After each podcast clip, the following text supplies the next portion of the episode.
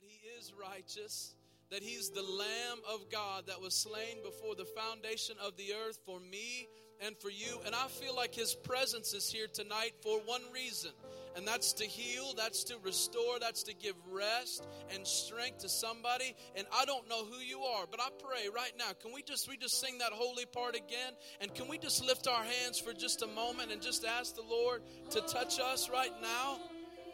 We're in the presence of our holy King tonight. We ask him to touch us and to speak to us. Minister right now in the name of Jesus. Lord, we love you. We submit and surrender to that, Lord. Receive it tonight in Jesus' name. Jesus' name. In Jesus' name. We sing that tonight, God. Thank you, God. Touch us, God. Move on us, God, as we seek you and move towards you, Lord. Yes, Lord. Bless you.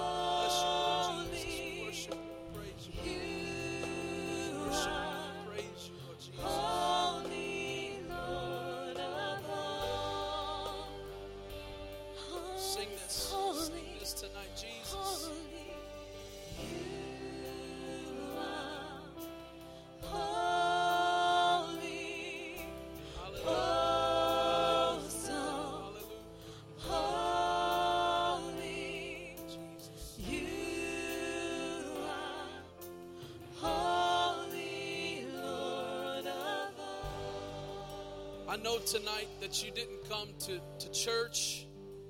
You came to experience Jesus. You came tonight.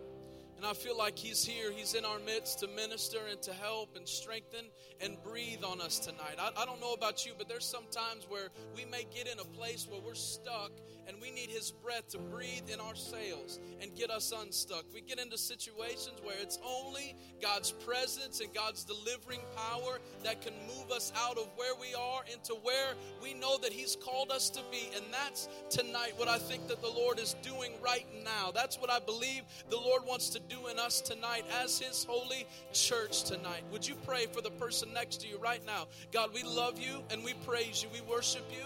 And God, we recognize your presence. God, we receive it tonight. God, there are many even here tonight that are weary. God, even the battle, God, has worn them down. But Father, I pray the breath of God to breathe life, the breath of God to minister, the breath of God to push us forward, God, in your presence and in your power and in this life, God, that you've given us.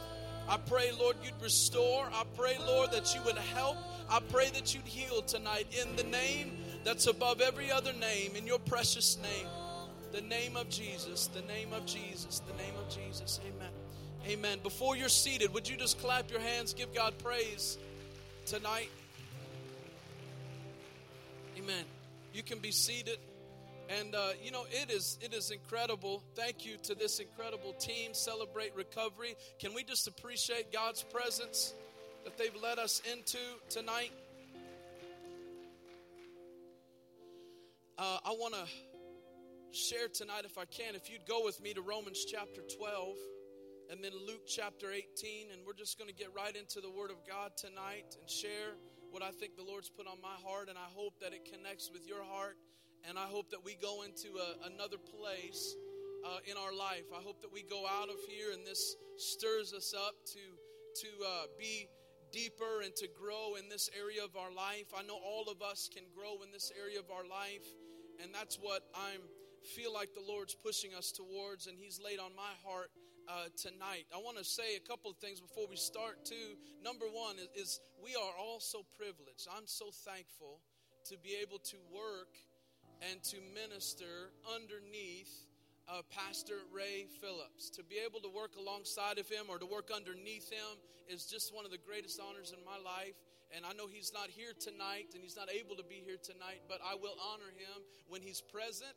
I'll honor him when he's not present because he is just an incredible pastor and an incredible friend, and I just honor him in every way, and I'm so thankful to get to see his beautiful face every day when I come to the church. Amen. I also want to thank everybody, if I can. I want to thank you so much, me and my wife that's here tonight. The church has been incredibly generous.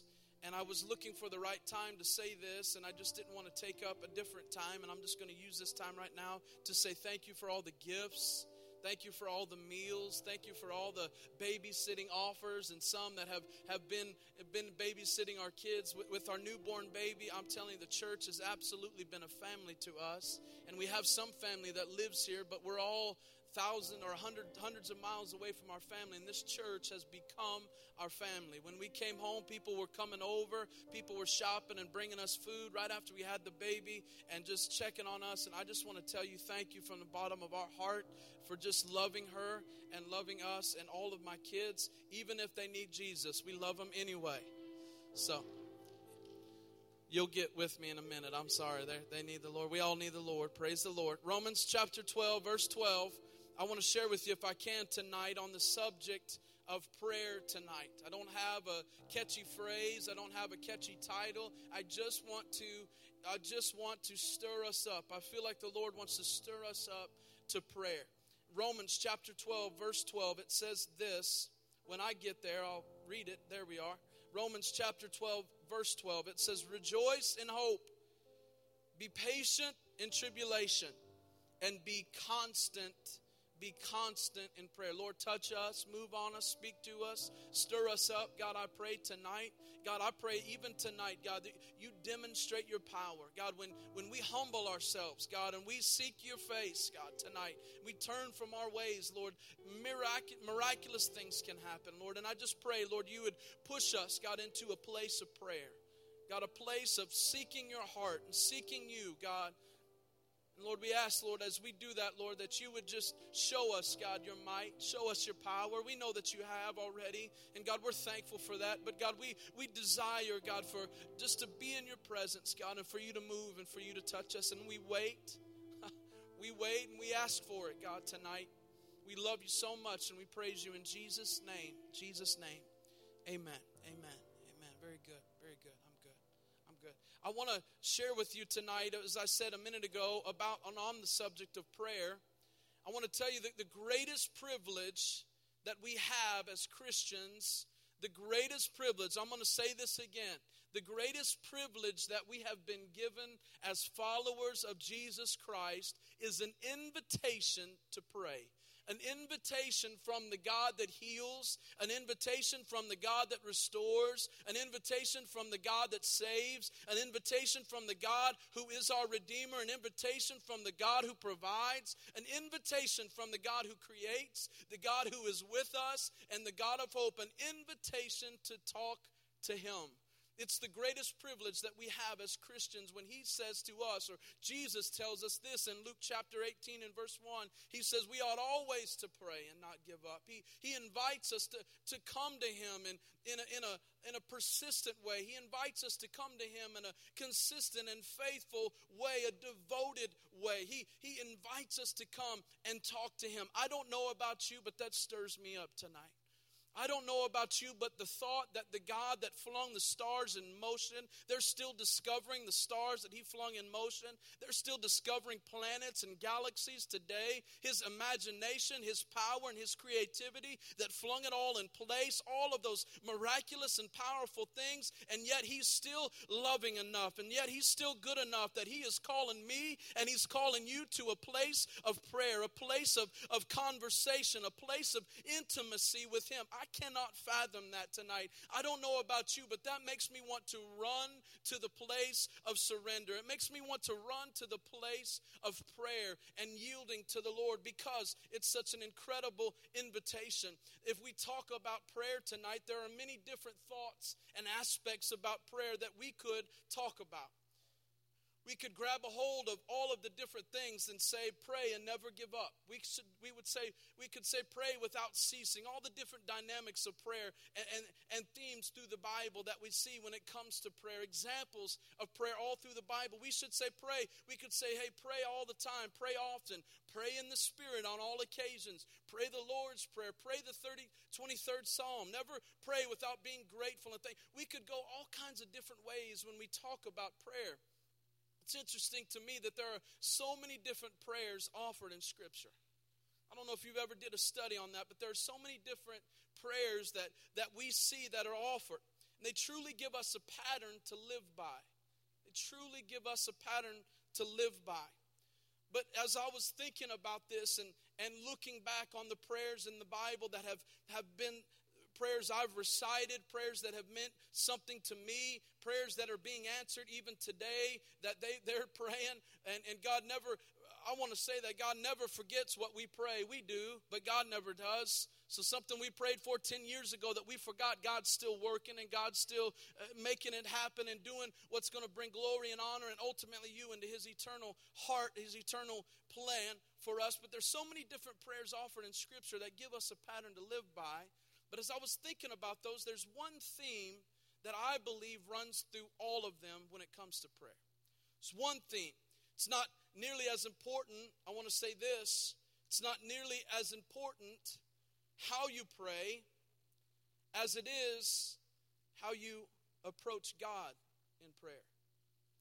It's not nearly as important how you pray as it is how you approach God in prayer. Hear me when I say this. In Scripture, we read in the epistles, the Apostle Paul, he prays some of the longest, most eloquent, full of revelation prayers that you've ever heard. He prays prayers that just pulls things out, and they're great, they're worded incredible, they're deep, they're thoughtful, they're full of the Spirit of God and full of the power of God. He prays these prayers, and they're incredible, they're there. And then you pray or hear Moses, and he prays in different ways, but you hear one of his prayers was just help.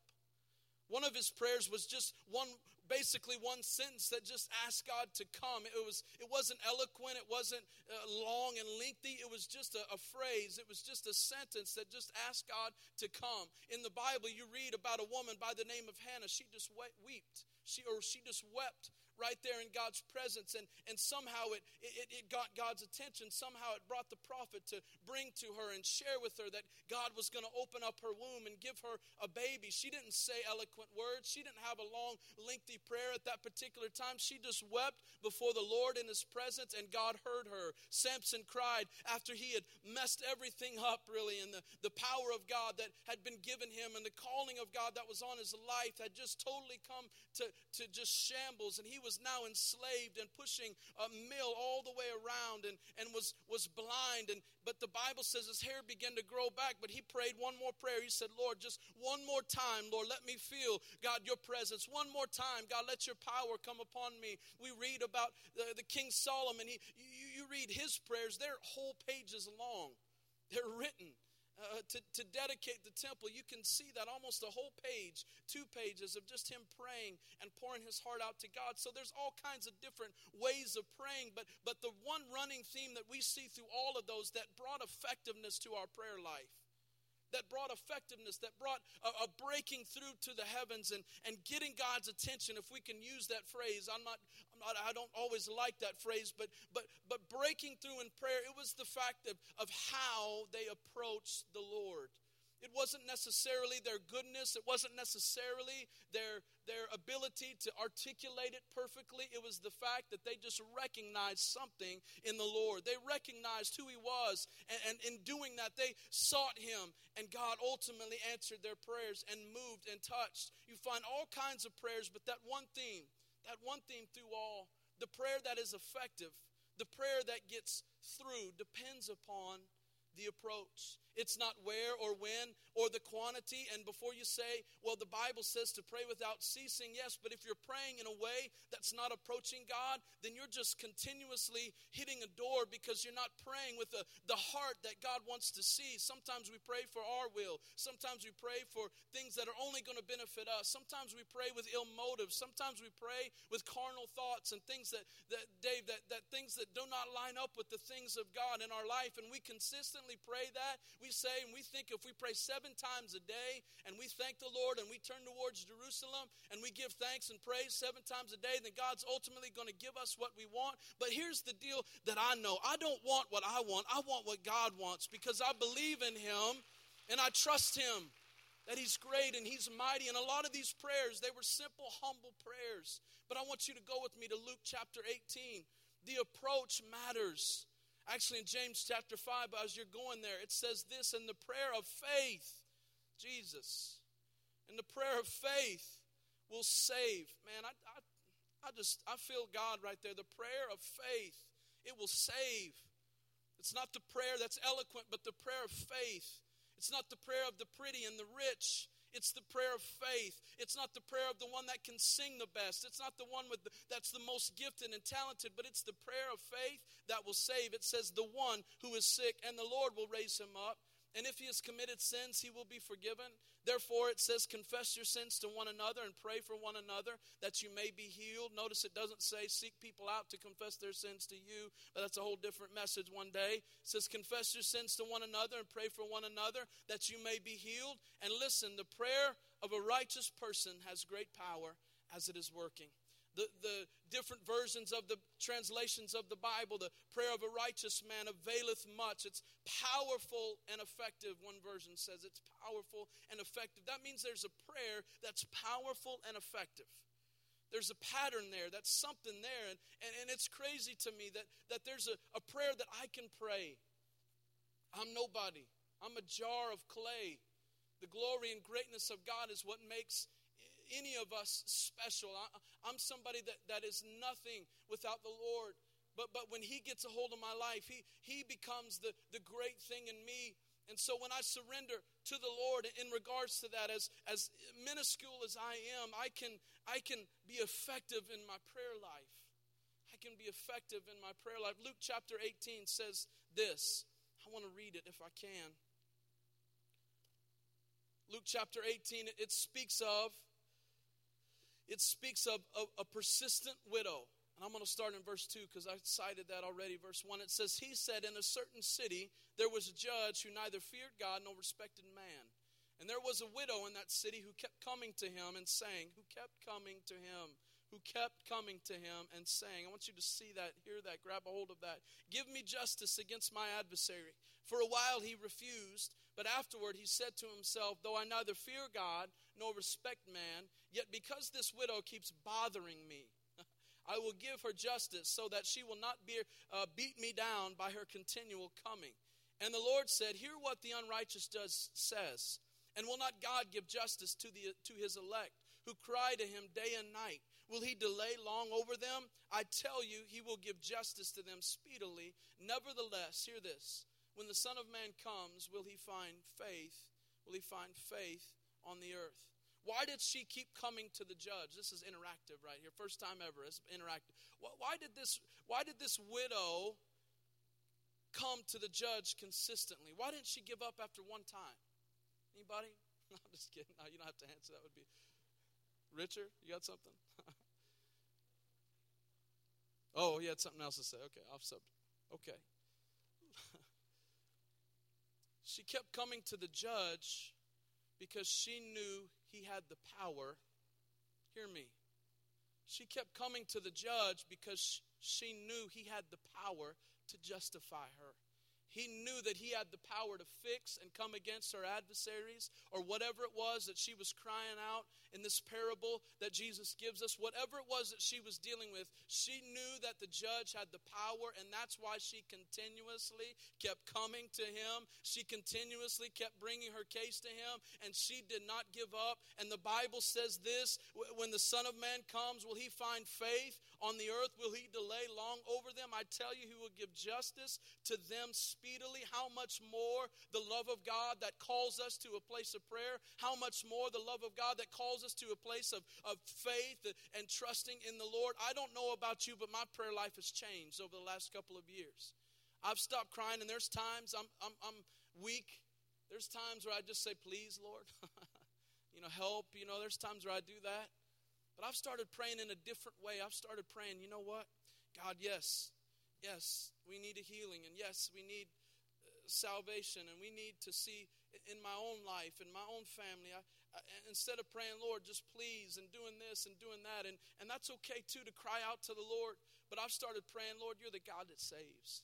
Lord, you're the God that's able. You're the God that created everything. You created the heavens and the earth, God. You can do anything. God, you will do anything. And Lord, I pray, Lord, that you would touch this person. God, I pray that you touch my family. I just begin to pray in a different way because he is God that saves. He is God that heals. He is God that restores and redeems. And I'm praying in regards to that. He's the God that when the enemy tries to bring confusion, he's the God that lifts up a standard against them. He's the God that tells us to steadfast when the enemy comes against you, because he's coming and he's going to make right everything that's been wrong. And I want to hold fast and I want to trust in him. And maybe if nobody else hears it, maybe I need to hear it. It doesn't move God or change God, so to speak. God knows who he is, but it keeps me in position and my prayer life effective when I start recognizing the authority of Jesus Christ in my life and in this earth, and stop giving the devil any credit whatsoever. He can try, he can do what he wants to do, but I'm not going to be on that boat. I'm already on this gospel ship headed for heaven one day when we hear that trumpet sound. I'm already with the Lord, and what he tries to do is ultimately not going to prosper, because there's not one weapon that's going to prosper against the people of God, because God is able and God is faithful and he loves us. I wish you'd clap your hands right there and give God praise.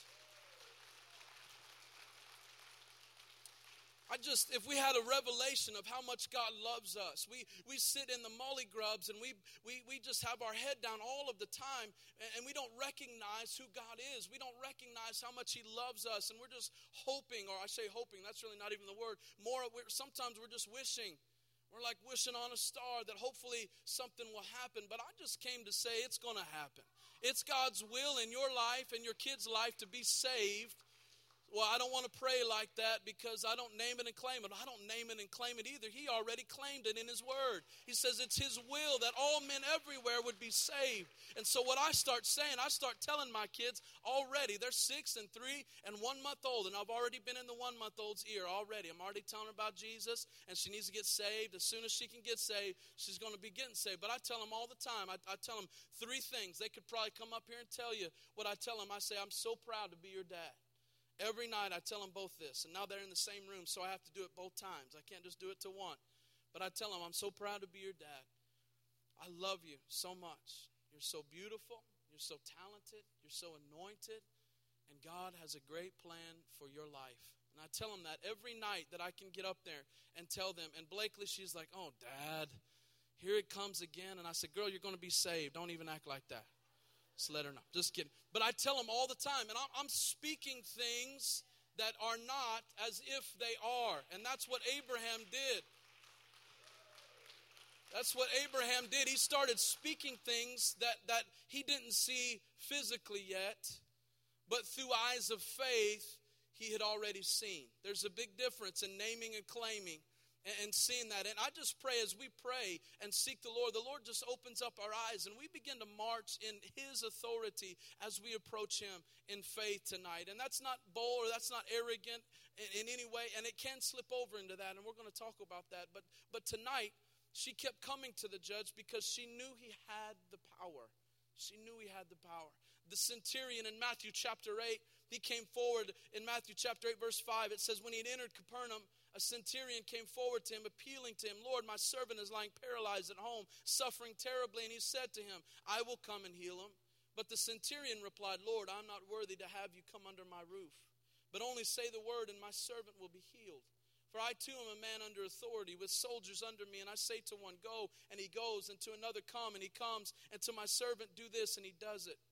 When Jesus heard this, he marveled and said to those who followed him, truly I tell you, with no one in Israel have I found such faith. He recognized the authority of Jesus Christ. He came to him in faith, and that became, if we could say that, it became an effective seeking. It became an effective approach to the Lord, and it turned the Lord's heart because he said, this is great faith. And ultimately, the end of that story is that his servant was well. In that very hour, at that very time, the Lord touched him. He has the authority. He has the power. He has all power, the Bible says, in heaven and on earth has been given to Jesus Christ. And I just want to put the devil on notice. He already knows that he can't have my family, that he's not going to take over my life. He's not going to take over my marriage, that he's not going to take over our schools. He's not going to take over our youth group. He's not going to have a generation. He's not going to take them away from the Lord, because the Lord reigns and he's good, and the Lord can turn it all around. Even when all seems lost, he can raise up a remnant of people that refuse to bow their knee And he'll use that remnant to ultimately bring in the greatest revival and outpouring of God's Spirit and God's strength that's ever been seen or experienced in the earth. And people that I feel Jesus, people you never thought would. They're going to walk into church houses, they're going to make their way to altars, and they're going to bend their knee, and they're going to give their life to Jesus because they recognize that he's the King of Kings and the Lord of Lords. He has the authority tonight. But there's something that gets in the way that hinders our prayers sometimes that we don't take notice of. And the Lord has brought me to this tonight. So forgive me. Don't stone me. I'm preaching to myself. In Luke chapter 18, verse 9, it says, this is the parable of the Pharisee and the tax collector. It says, he also told this parable to some who trusted in themselves. He also told this parable to some who trusted in themselves that they were righteous and treated others with contempt. Two men went up into the temple to pray, one a Pharisee and the other a tax collector. The Pharisee, standing by himself, prayed, "Thus, God, I thank thee that I am not like other men, extortioners. I'm not unjust or an adulterer or even like this tax collector over here. I fast twice a week. I give tithes of all that I get." But the tax collector, standing far off, would not even lift his eyes to heaven, but beat his breast, saying, "God, be merciful to me, a sinner." I tell you, this man went down to his house justified rather than the other. For everyone who exalts himself will be humbled, but the one who humbles himself will be exalted. See, there's this thing that comes on us sometimes, and we have to be careful of, and it's called self-righteousness. Got really quiet. I'm sorry. This is just uncomfortable for me because I'm preaching to myself too. And I'm not saying that this is our church. I'm not in any way, shape, or form coming but at anybody in particular or a church in particular. But there's this thing that gets on us, and we have to be very careful that we don't start thinking we deserve God's grace.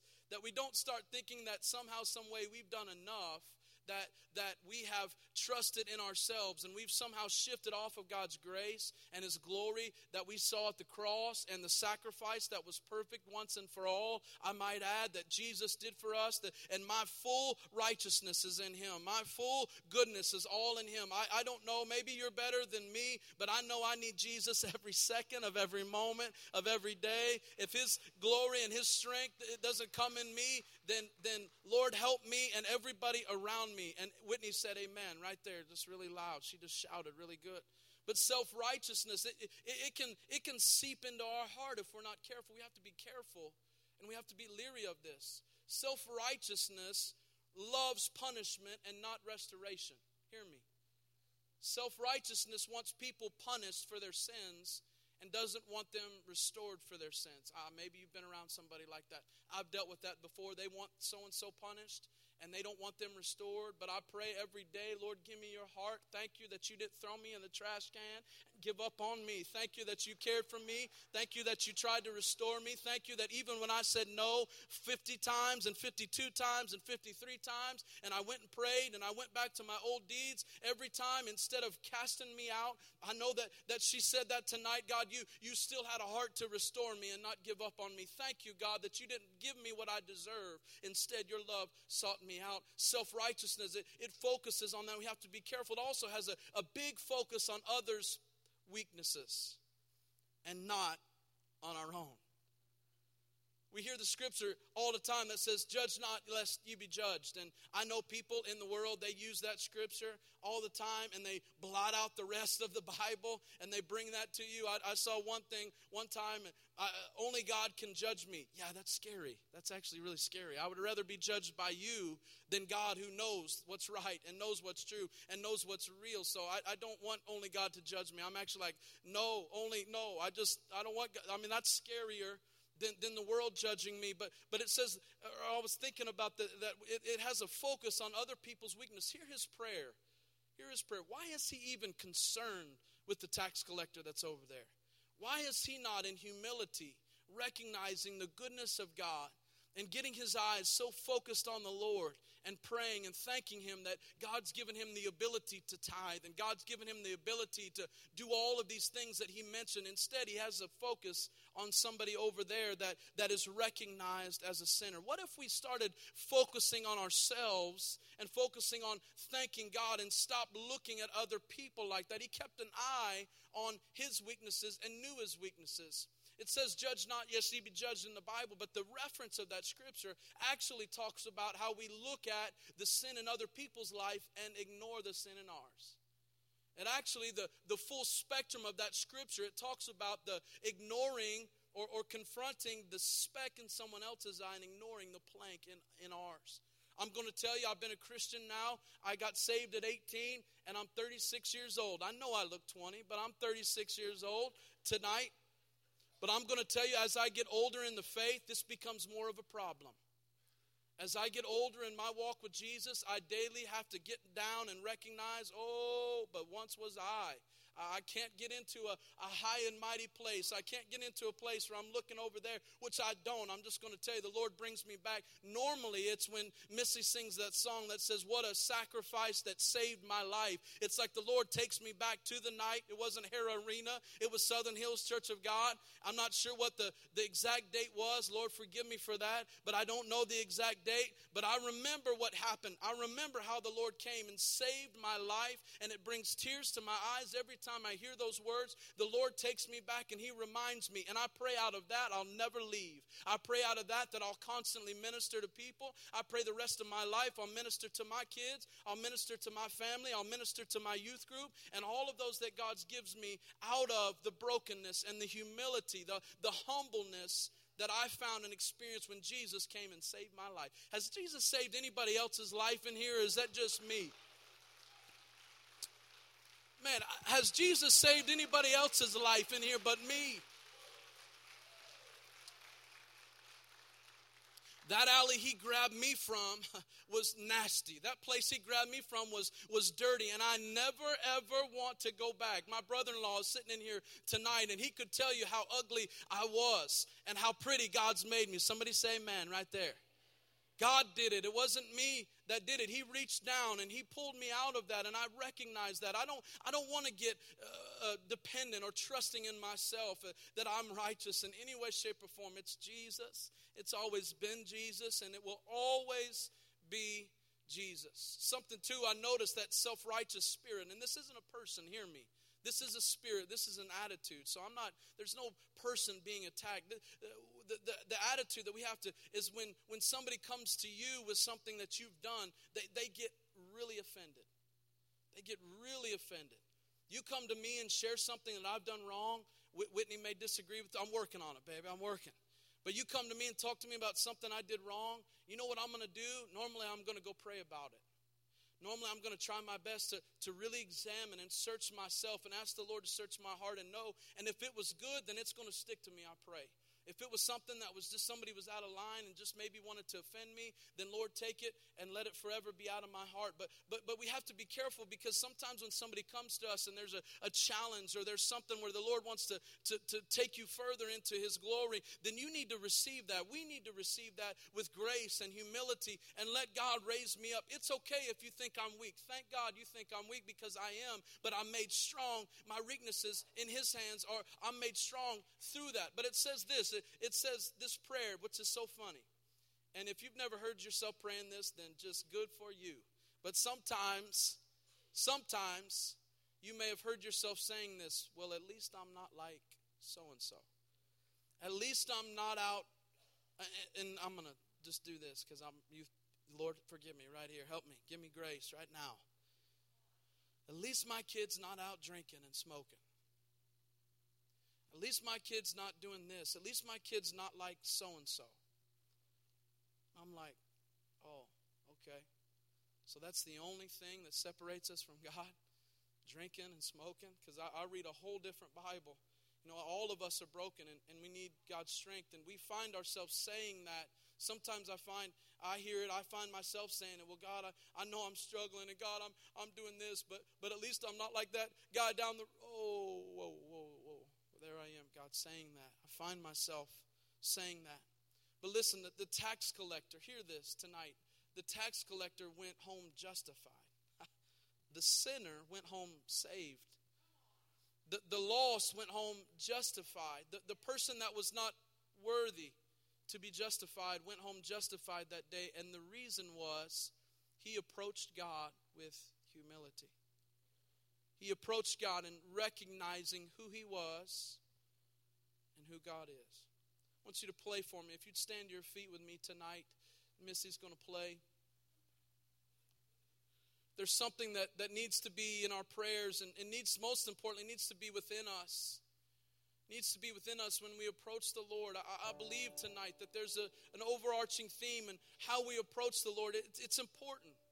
It's not important how awesome we are. It's not important how well, how we have it all put together. It's not necessarily that important that happens. What's more important is how we approach Jesus. How we come to him matters. If we come to him in faith, he's going to hear us. Man, I wish somebody would have just heard that and got that down deep in their heart. If we come to him in faith, he's going to hear us. He's going to justify us. And the Bible says quickly he's going to justify us. And if we come to him in humility, we'll leave here justified. We'll leave here right with God. We'll leave here in a place where we're right. I don't know about you, but I want to kick this self-righteous thing to the curb. I want to kick doubt to the curb. I want to kick fear to the curb, and I want to live for the Lord. Oh, but everybody has a little doubt. That's okay. Well, I'm just going to try and live without it. I'm going to try my best to say, even so, Lord, even if the fire gets to me, even if my life is taken from me, you're still God, and I'm going to trust you, and I'm not going to bend my knee to the fears and pressures of this world. I'm going to trust in you. My faith is in you, Jesus, and it will always be in you because you're faithful and you're good, God. I'm not righteous, but God, you are. And God, I cling to your righteousness. And through that, God, I've been made the righteousness of God. And I thank you for that. But it's not me. It's been you. I pray tonight that you'd slip out of your seat tonight and you'd come and find a place in this altar or find a place where you're at, and you'd go into a place of prayer. And you'd go into a place of prayer with faith like you've never had. You'd go into a place of prayer with humility. You'd bend your knee. That's why we do that. It's recognizing his greatness and his goodness. I pray tonight you'd come and you'd find that place of prayer and let the Lord move on your behalf. And according to your needs and your heart tonight, Lord, touch us as we approach you tonight, God. I don't want to approach you in a wrong way, Lord, but a right way in Jesus' name.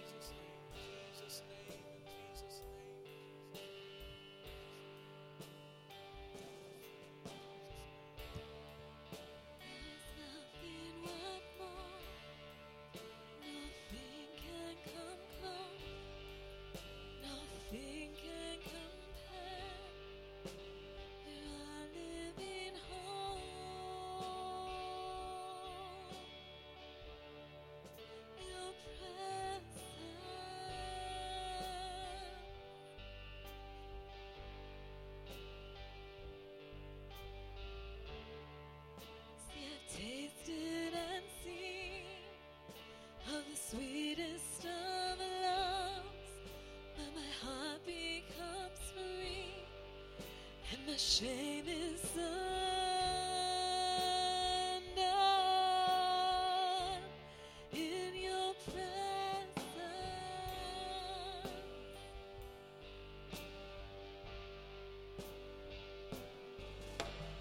Holy Spirit, you are welcome here. Come flood this place and fill me up.